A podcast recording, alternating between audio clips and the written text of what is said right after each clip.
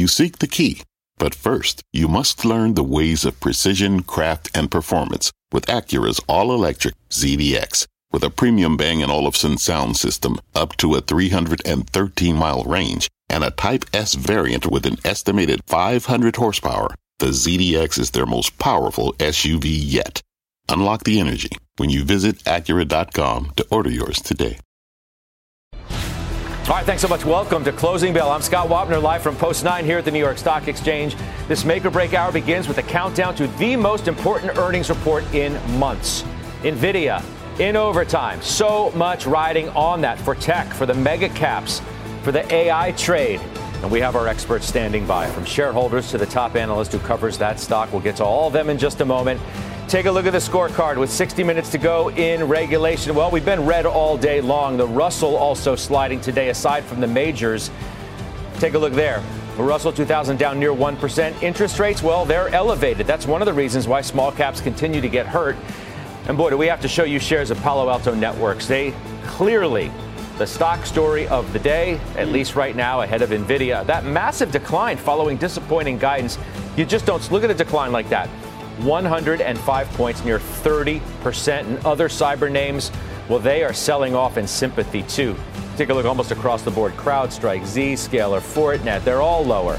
It does take us to our talk of the tape. What to expect when NVIDIA reports in less than an hour what it truly means for the record setting rally. Let's ask our panel. Josh Brown has owned NVIDIA for years. He recently trimmed 20% of that position. Bryn Talkington owns it too, also a longtime shareholder. Stacy Rasgon, he covers the company for Bernstein. $700 is his price target. Overweight is his rating. It's good to have everybody with us. Josh, I'm starting with you because you've called this quote the whole ball game for the most crowded trade on earth yeah. That pretty much says it all going in here. Yeah, no, I think I think that's right. Look, eh, this is the stock that, and it's not just a media phenomenon.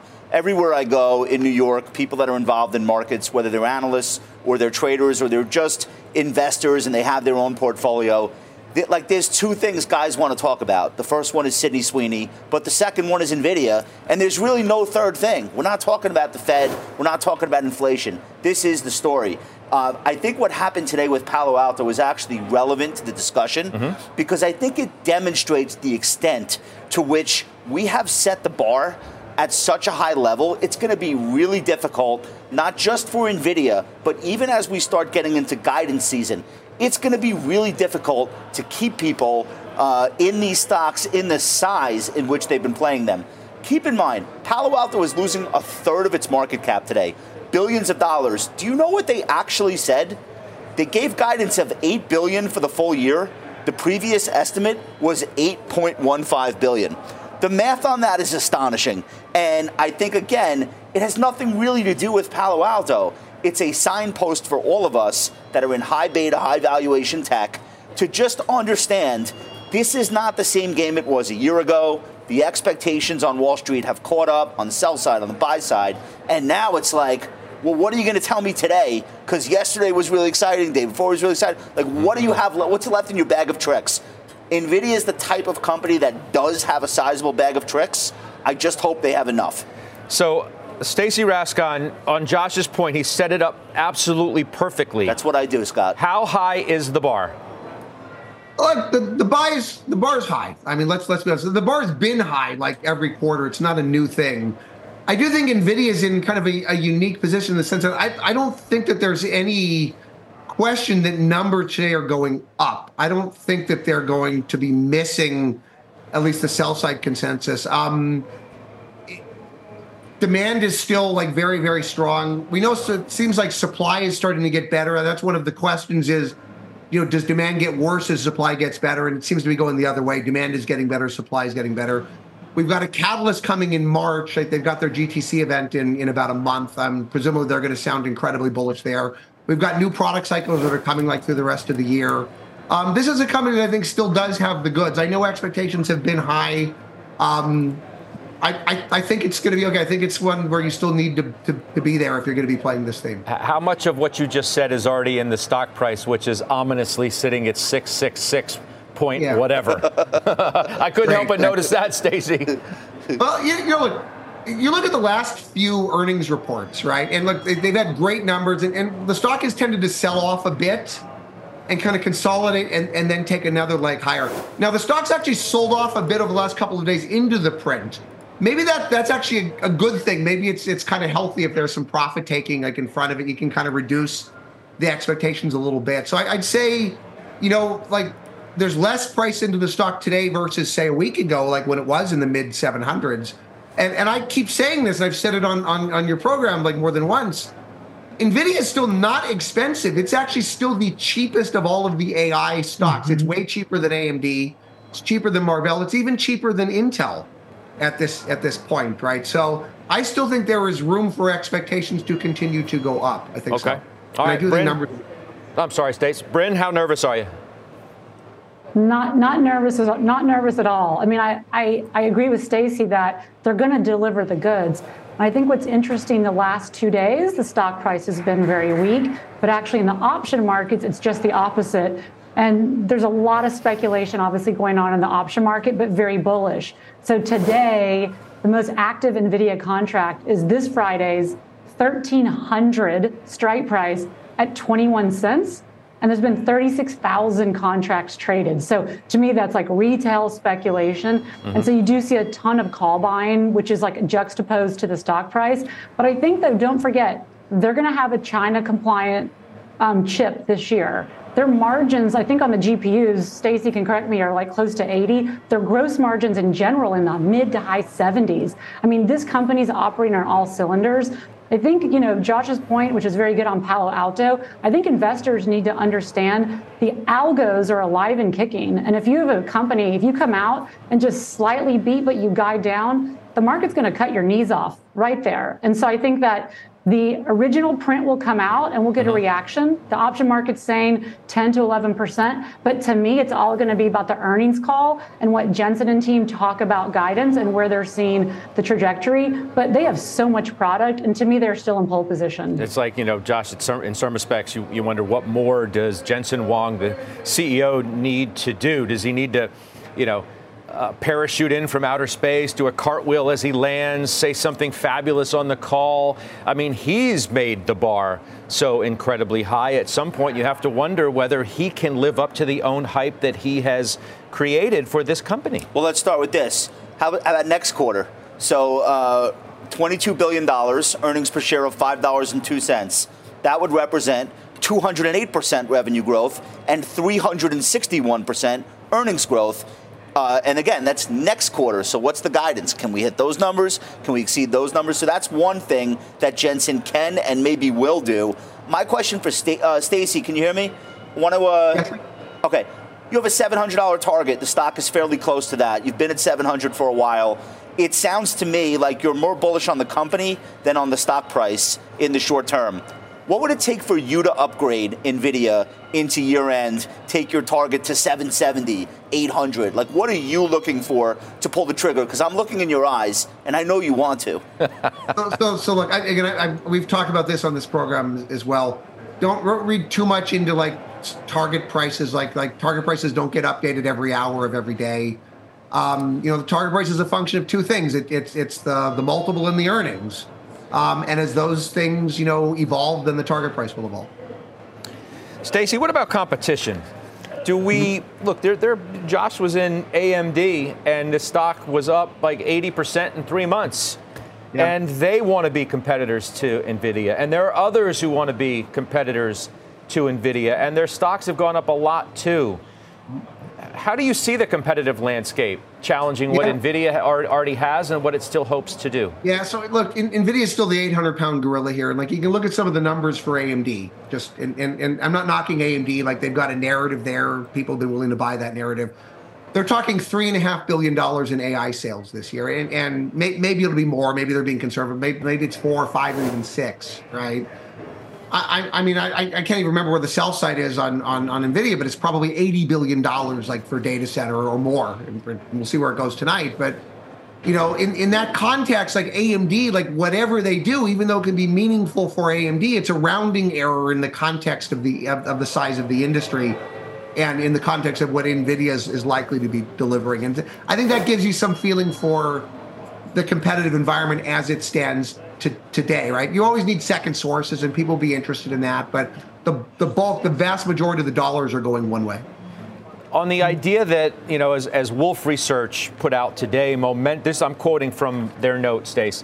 Momentum is deteriorating in semis following a sustained overbought environment. Let's just say that Nvidia better deliver. I mean, does the broader chips trade hinge on what happens in less than one hour? Uh, it, it, it, may, right? I, I, mean, for at least for parts of the chip trade, we've had other companies that have reported, like like Analog Devices reported this morning, and like those kind of markets, like industrial and auto, are maybe a little separated from some of this, and, and they don't look good. Like from a, you know, the guide was very weak, and that stock is up though today. Like the semiconductor investors in those spaces have been buying cuts. But I'd say for some of like the, the high flyers in the in the compute space and, and maybe even outside of semis, like um, you know, some of the other peripheral names they're getting driven by this and, some of the other more momentum names. Yeah, I mean, it clearly, like it will have an impact one way or the other on those. I'm sure it will. Bryn, is that how you're thinking about this too? You're not just looking at Nvidia. We don't even need to get mm-hmm. into the ramifications for the mega cap trade in and of itself. I'm just thinking of semis, which you know, the, I'm looking at the Philadelphia Semiconductor. Uh, index is up 51% o- over 12 months. I mean, a lot of these stocks have been up a lot in a reasonably mm-hmm. short period of time. It's been a rising tide NVIDIA lifting a lot of boats, everyone else?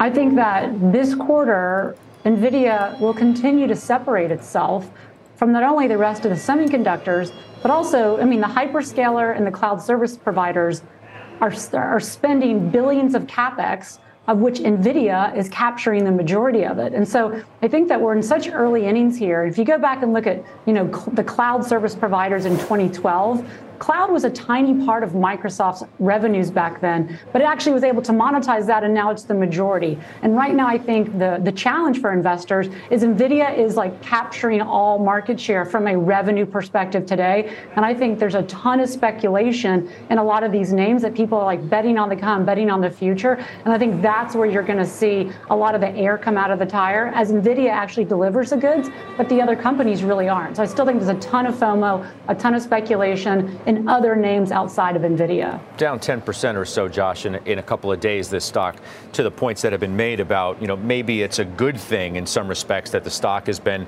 under a little bit of pressure going into the number rather than ramping even yeah. further ahead of the results? How do you view that? I like that setup better. I don't love going into earnings uh, at a at a max six month return like of all time and trading at an all time record high. It really doesn't leave any room whatsoever for people to act rationally in almost any outcome. So I, I do agree having the stock cool off a little bit, not just in terms of price, but looking at relative strength. Uh, you don't want your companies reporting earnings at an 83 uh, RSI. To Bryn's point, and I think it's an important one one of the parlor games we tend to play on Wall Street in the presence of a massive winner like an Nvidia or even a second uh, name like an AMD is who's next? Or what's the 2025 uh, Nvidia? How can I get ahead of that?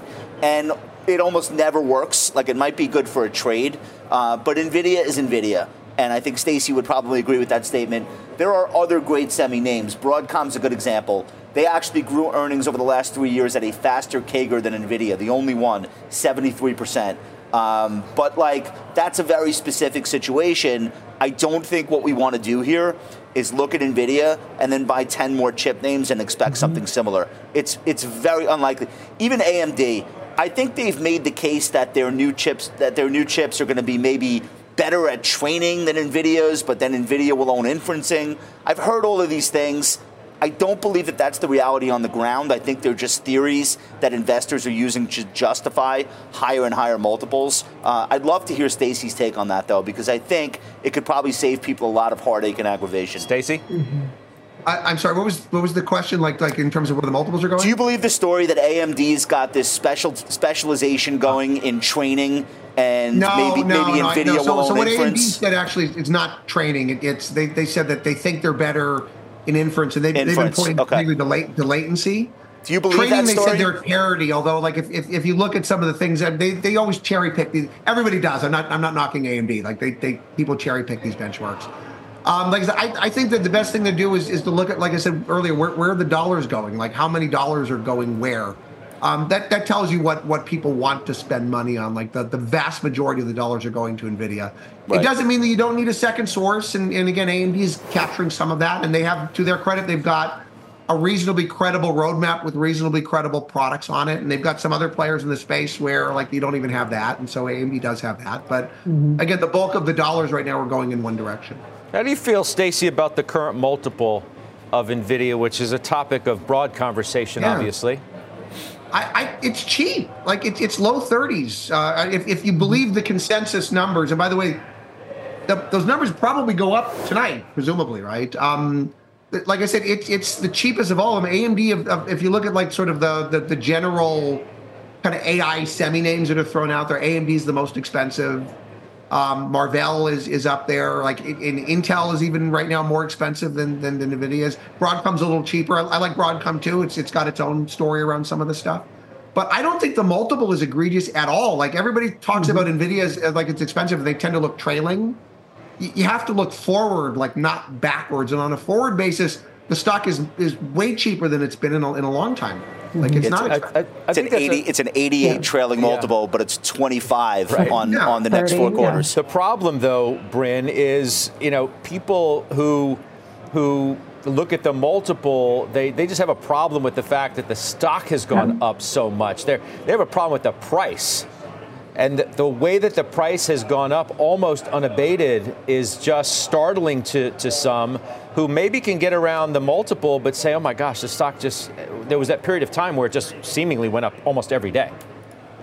I know, but like I've said this so many times. First of all, PE is a horrible um, metric to use over like one year period because once again it just tells you tells you nothing really but i think what people are missing is the e has gone up just actually the e has gone up more than the p because the stock has gotten cheaper over the last year and so i think that this has all been so just like unique that i really haven't seen a stock in a long time that has had this type of return in one year really mm-hmm. two years but the E has actually gone up commensurate with that. Usually you get the P is much more ahead of the E. This has not been that case. And so I think the price is just just ignore the price and just look at the, the overall scenario. And this is like one of those interesting names that is growing just gangbusters and continues at 30 forward PE, which is, you know, what Bloomberg shows right now.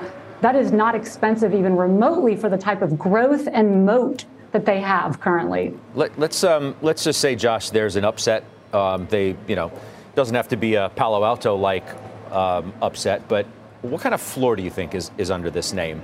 Given everything that Stacy said and the way you feel and Bryn feels about the stock, the thought that any upset here in the stock price, dip buyers are going to come right in in a hurry. I, that's what I think. So, and, I, and I'm not saying people should jump into earnings ahead of time based on this. Um, but I would be surprised if they have a great quarter. I would not be surprised if they have a great quarter there's some sort of knee jerk lower because some or other algorithm picks up on something that maybe wasn't as good as what they had programmed into their own expectations. And then that were to trigger some sort of narrative that something's wrong. And then by midday tomorrow, we're talking about the stock going green after opening at a gap down. Like, I could totally envision that scenario happening. And that actually fits really well with the history of NVIDIA. And I went through this yesterday uh, on the air with you, Judge, but let's all keep in mind I know that there's a very big move being priced in by the options market right now, but truthfully, the last two reports, one day was negative 2%, the other day was plus 3, which means a lot of the, the betting activity is taking place in advance of the print, not just on the heels of the print. And so it's not in the stars that we're destined to see this massive rally or sell off. You might not get that. How would you, Stacy, view the potential floor into the stock, dip buyers? and, and, and how you judge the, the overall price action in, in how this may trade post earnings. Yeah, I mean, I always joke sometimes like you could probably hand me the earnings report right now. I'm not sure I could tell you what the stock would do, like you know, post earnings in the aftermarket. It, it, it's one of those, um, and you know, like I said, it tends to move on.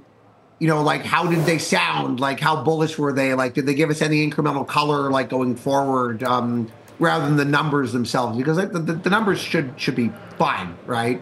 Um, in terms of talking about like a floor on the stock, it, it kind of depends. Like if it, if it goes down, it sort of depends on why, right? Because then you, again, you, you start to you start to wonder like what what is the narrative? Is, is there something that breaks the narrative or is there not? Like if there's nothing that breaks the narrative, I don't think that it, it probably you know it's like I said, it's, if it's 30 times earnings now, like the trough multiple for this stock when things are good is not that much lower than that. Stacy, clearly, if, if the narrative breaks, then yeah, you have a big problem. But I don't think we're anywhere near something like that at this point. Stacy, you said, uh, "quote At this point, China is out of the model. Anything yeah. from China is upside." Mm-hmm. Is that an example of something that they could say? Where they're re-engaged and they're they're back in the Chinese market and they have resolved some of the issues. Do you see that as like a meaningful uh, example where people could get shocked and say, "Oh, wait, look, China's back," or or do you think it's not that big of a deal? I mean, it, it just depends. So, so China is out of the numbers right now in the sense that they can't ship anything yet. They have new products that they're developing for the China market. Um, I think it's it's an open question how many of them they will sell. The, the, the problem is that they were forced due to the sanctions to, to very much uh, haircut the performance of those products. Right. And there are like local products in China that, at least on paper, have better performance because they're not constrained by those same kinds of, of, of thresholds. Um, at the same time, you have software compatibility and everything else with, with the NVIDIA parts that may make it easier. So you get some uptake, but I don't know how much we will get. However, there's nothing in there now. It's like whatever they get would would be upside. And I'd love it if they could sort of at someone size for us. You know, how much is China? China used to be 20% give or take of their data center revenues. Be quick. Like what uh, is it now, or like where do yep. they expect that to be like at the end of the year? Like that might be something that they could they could shape for us potentially. Two quick things. One from Josh. One from Bryn. Um, the mega cap trade. We yep. talked about the chips. What's riding on it. Uh, how should investors in these stocks feel going in, into this number? Perilous position okay? Yeah. Well, think? well, I think the big thing is that all of the other mega caps have already reported, and the street has largely liked what they heard. I know mm-hmm. Microsoft and Alphabet didn't get the warmest reception on the heels of their reports, but they they've since gained back uh, most most of that loss. Uh, Amazon is now a Dow component. Hallelujah. So they, they seem to like almost kind of not be reliant on Nvidia from a sentiment perspective. However, you do have a lot of uh, overlap in terms of the story that we're telling about all of these companies. The growth is going to come from AI, and they all need to buy and sell from each other. So there is that interrelatedness, and I don't think that that will be completely ignored if there's a huge reaction in NVIDIA in either direction. Bryn, lastly yeah. to you, same same question, but quick, please. Apple looks weak on the chart. Microsoft starting to look weak as well. Meta looks good. So I think you're continuing to see dispersion, and you will continue to see dispersion within these names. All right, guys, I appreciate it uh, very, very much. Stacy, thank you. Uh, you're going to be busy, and uh, these folks are going to be, uh, I don't know, it's going to be a little nerve wracking when these numbers hit. And uh, as I said, 40 minutes or, or so. Stacy Rasgon, Bryn Talkington, Josh Brown, of course, thanks so much for being here with me here. Let's send it to Kate Rooney now for a look at the biggest names moving into the close. Kate? Hey there, Scott. Yeah, let's start with Teladoc out with disappointing quarterly results and some mixed guidance. The online healthcare company posted a smaller than expected loss, but revenue missed. Its BetterHelp segment, which includes virtual therapy, was flat, and the yearly revenue guidance was disappointing as well. And then a gloomy outlook over at SolarEdge is hitting shares as KeyBanc analysts put it. The solar company's results and commentary, quote, call for a longer road to recovery than peers have discussed. Stocks down about 70% over the past year as demand for solar panels gets hit by higher rates. There's also been this shakeup to California's rooftop solar incentives and a drop in European demand. Scott, back over to you. All right, Kate, appreciate that. Kate Rooney, we're just getting started here. Up next, former Dallas Fed President Robert Kaplan is with us. We'll get his first reaction to today's Fed minutes. Bond auction, too, was pretty sloppy. We'll find out whether he thinks the recent hot inflation reports have shaken up the Fed's rate cut calculus. We're live from the New York Stock Exchange. You're watching Closing Bell on CNBC.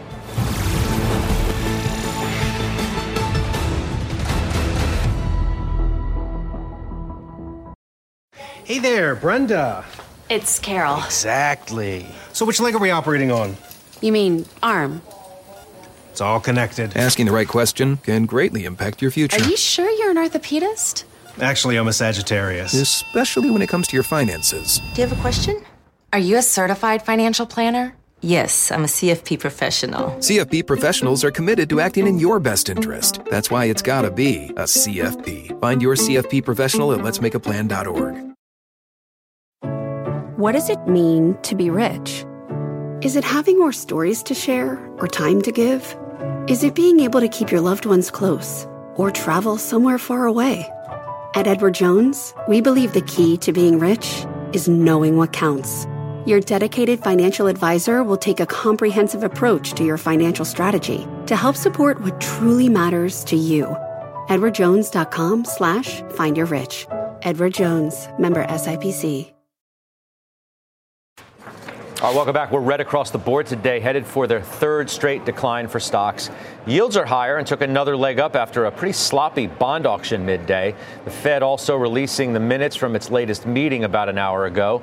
Our senior economics reporter Steve Liesman joining us now with the juicy details. And they were pretty juicy, Steve. Yeah, juicy and hawkish, if we can mix a couple metaphors. Those minutes show most officials were concerned, Scott, about inflation turning hotter and concerned about cutting rates too quickly, even before the January upside inflation surprise that the government reported a couple weeks later.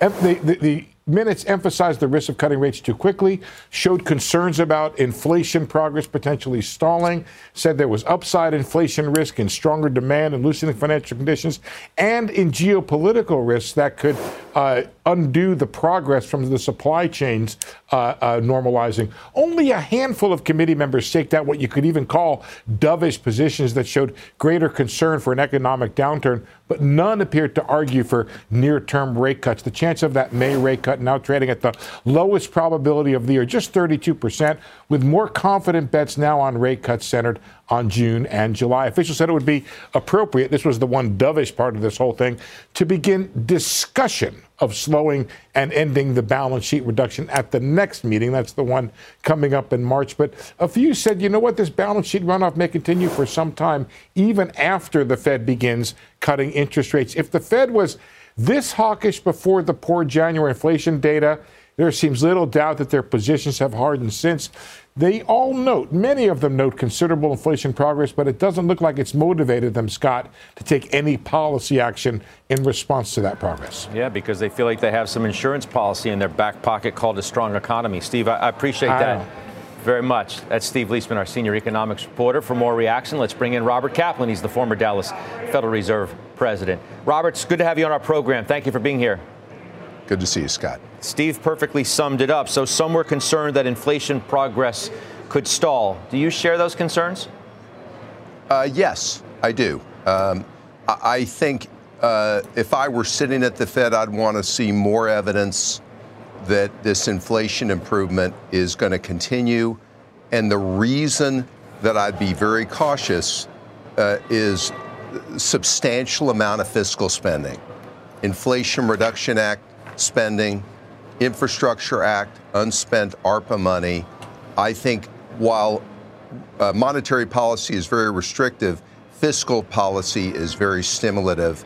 And so I would be on guard about that if I were at the Fed. How much more evidence is, is warranted before they actually make that first move to, to cut rates? They've already suggested that they're going to cut before inflation gets down to target anyway.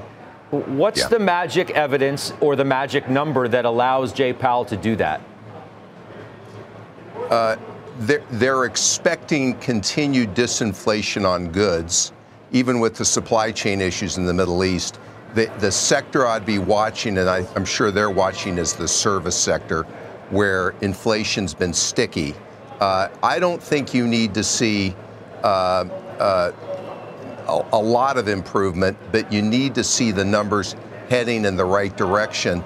And I think the fear would be you could even see a backup in inflation uh, here in the near term. And so I, I, I don't think you see, need to see a lot of improvement. You just know you just you just need to see the numbers not going backwards. Feel like they, they almost have a conundrum, you know, on their hands, and part of what they suggest in the minutes today. Some saw inflation risks in strong demand the, the premise there being, well, if the economy remains now this strong, much stronger than we expected it to be at this point, then that could cause even higher demand, which could cause inflation to go either back up or just remain sticky. But yet, inflation is clearly coming down towards target. It's a real delicate needle thread. It is. And so, uh, getting down to the low threes was always going to be, I think, very doable. The issue is how do you get from the low threes down into the twos? And um, the, the, the issue for the Fed is what, what, they, what they don't want to do is start lowering rates and then have negative reports where they have to stop or even go backwards. but the reality is there there's likely to be room to cut. Uh, eh, but I think it's dicier when you have this size of fiscal stimulus. I don't think it's being talked about nearly enough the amount of fiscal stimulus being pumped into the economy in these major projects around the country, which are the type of stimulus you typically do uh, post recession, not pre recession. And I think that's what they're dealing with. Well, but in part because of that, you don't think we're going to have a, a, recession. I know that soft landing th- seems to be the, the prevailing thought for many at, this point. You share that. I do. Uh, as long as you remember, we're running deficits. Last year's deficit was over 7% of GDP. That, that's the kind of deficit you might see in a recession. And even in past recessions, the deficits haven't been that high. It's, it's historically very unusual to run a deficit that high when you've got full employment. And so, yes, I don't think you're going to see uh, a, a, recession. Uh, the issue is how much longer can we keep leveraging up at the fiscal level? Debt to GDP is over 100%. And so uh, the, the issue is this soft landing isn't free.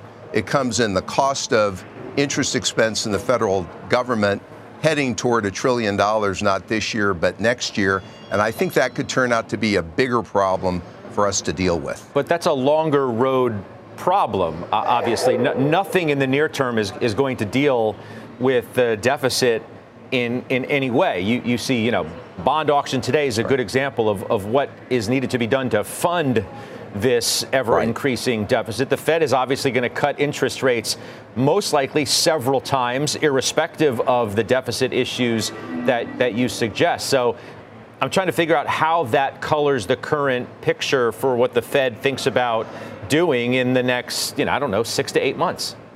The fiscal spending makes it more likely that service sector inflation is going to be sticky. We have a very strong job market. These projects increase demand for workers, and so it makes their it makes it less clear when they can cut. The one positive for the Fed is remember they have a dual mandate, full employment and price stability. They can be confident that their full employment mandate is being met. That gives them the luxury of time to wait to lower rates, and I think they're going to take advantage of that luxury. So I, I think most would admit, I think Chair Powell has already that they waited too long to begin hiking rates in the first place. Right. What is the right. risk at this point that they wait too long to cut? And, and do you share those risks? Uh, you, you've, you've got to be worried a little bit about the banking sector. Uh, I think the real estate sector is obviously an area to watch. Anything interest rate sensitive is weak. Uh, I think you. I think I'd be worrying that the organic strength of the economy is actually weaker than it appears. And it's being uh, artificially improved by fiscal spending. And so this is why, if I were at the Fed, I'd want to wait longer.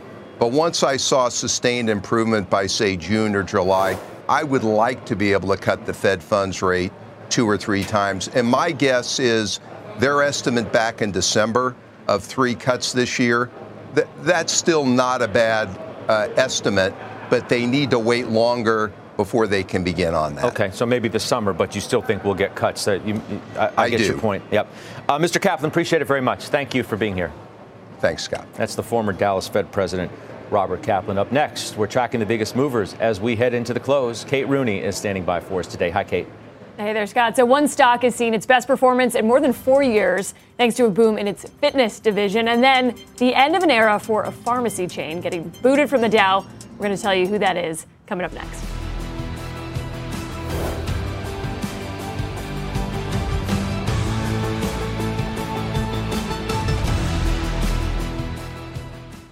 From pit lane to podium, the Las Vegas Grand Prix is providing fans a race day experience at the speed they deserve. With the help of T Mobile for Business, our 5G advanced network solutions are powering race day operations with event wide connectivity. From streamlined gate entry to an immersive app, giving fans blazing fast access to the sport they love. This is accelerating innovation. This is the Las Vegas Grand Prix with T Mobile for Business. Take your business further at T Mobile.com slash now.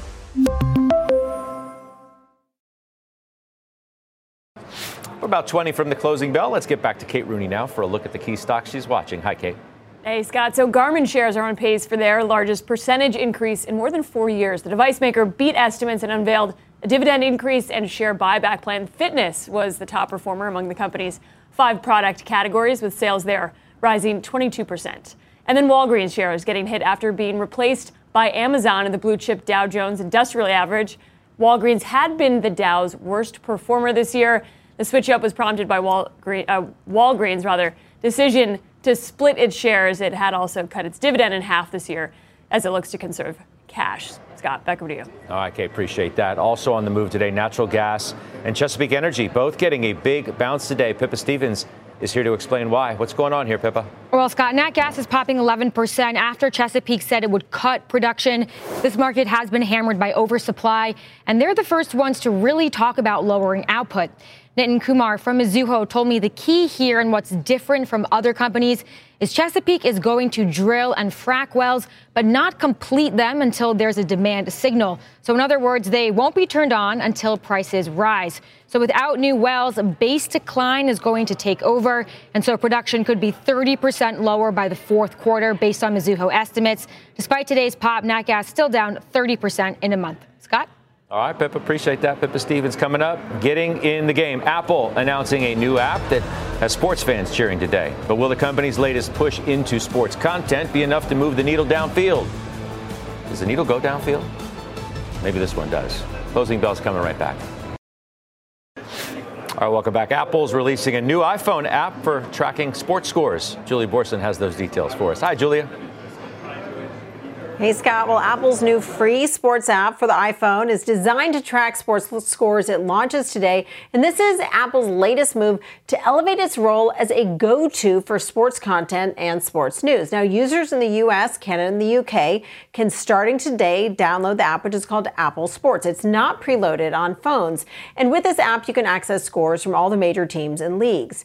Apple Services Chief Eddie Cue saying that the app is designed to be fast and simple for users to be able to check back frequently rather than trying to engage them for long sessions every time they open up the app. Now, Cue saying that Apple Sports has an advantage of not being biased by the fact that they rep- would represent a team or a league, so saying that they're sort of more agnostic here. Now, they also say it will show betting odds, which users can turn off, um, but it will not allow users to bet through this app.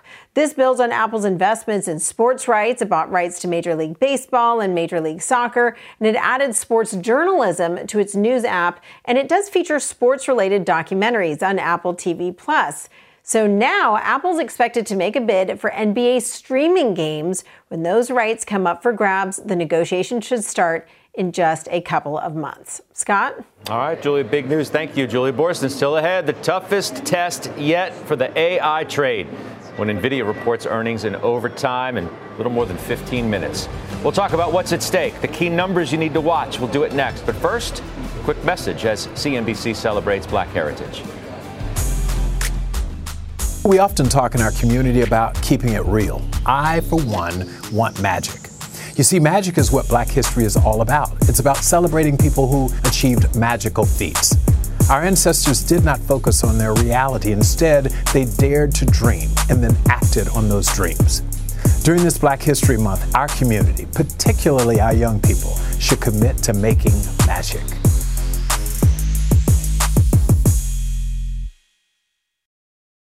All right, coming up, another critical day of earnings after the bell. NVIDIA results hitting the tape in just about 30 minutes or less. We'll bring you the final setup ahead of that print when we take you inside the market zone next.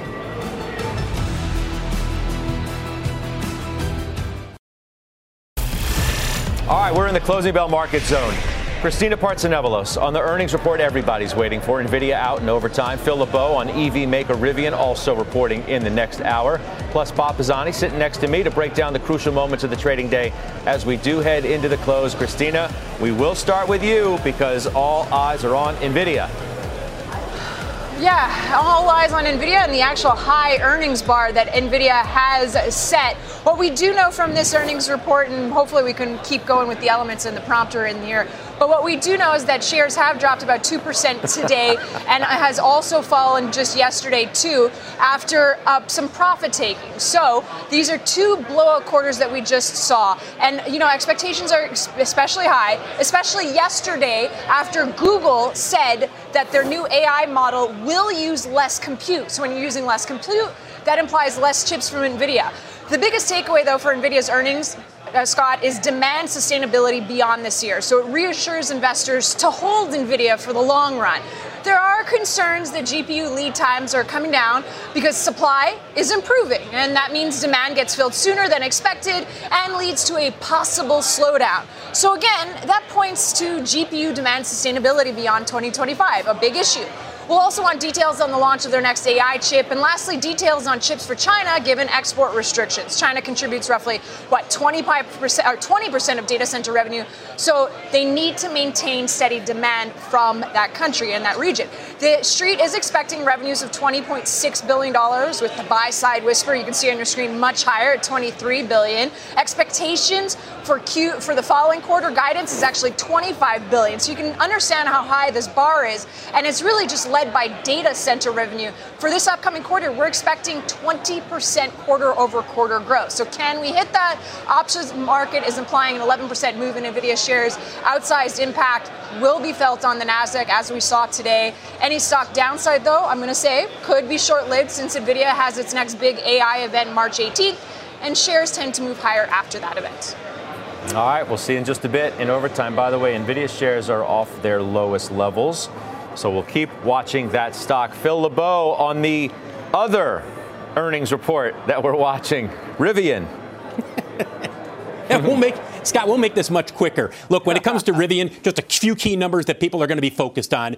The fourth quarter, what happened in terms of cash burn? We know the market for EVs is softening up a little bit. And then there's the 2024 guidance. And what's crucial here is the number that they are forecasting, either in terms of production or in terms of guidance. I can tell you that the street is expecting 66,000 vehicles to be delivered this year. They delivered 51,000 last year, produced a little over 57,000. So those are the key numbers to look at. And on the analyst call coming up later on this afternoon, liquidity will be in focus. By the way, Scott, don't forget, must see interview tomorrow morning on Squawk Box.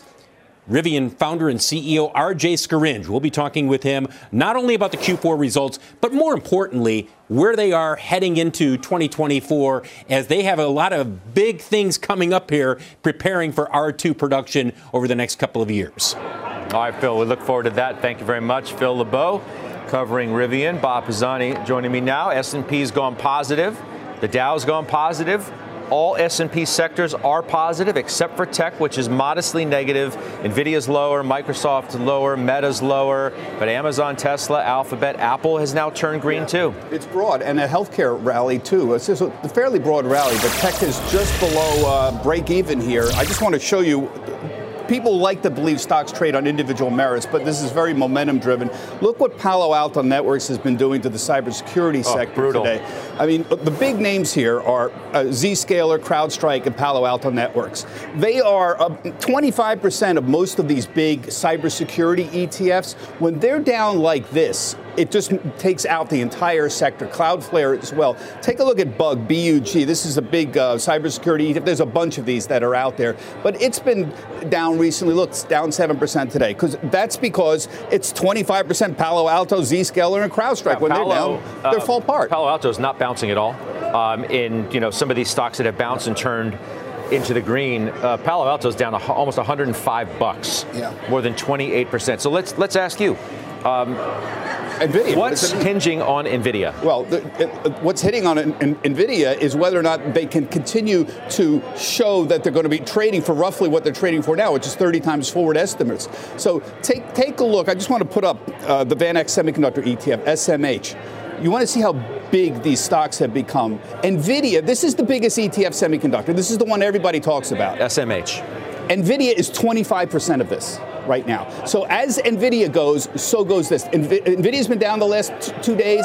and so has the VanEck Semiconductor ETF. And look today, Taiwan Semi, Broadcom, AMD, these are the biggest stocks there. They're all down. So as, as long as they can sh- continue to show that their earnings are going to grow commensurately with their stock prices, that's going to matter. 30 times forward right now is what we're looking at Bob for NVIDIA. Pisani, thank you very much.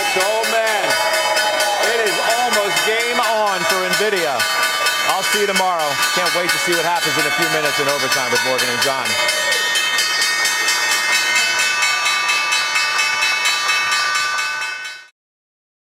From their innovative practice facility to unmatched views from the fairway, the PGA of America is helping lower scores and elevate fan experiences with 5G solutions from T-Mobile for Business. Together, we're using AI-powered analytics to expand coaching tools and bringing fans closer to the pros with 5G connected cameras. This is game-changing innovation. This is the PGA of America with T-Mobile for Business. Take your business further at T-Mobile.com/now.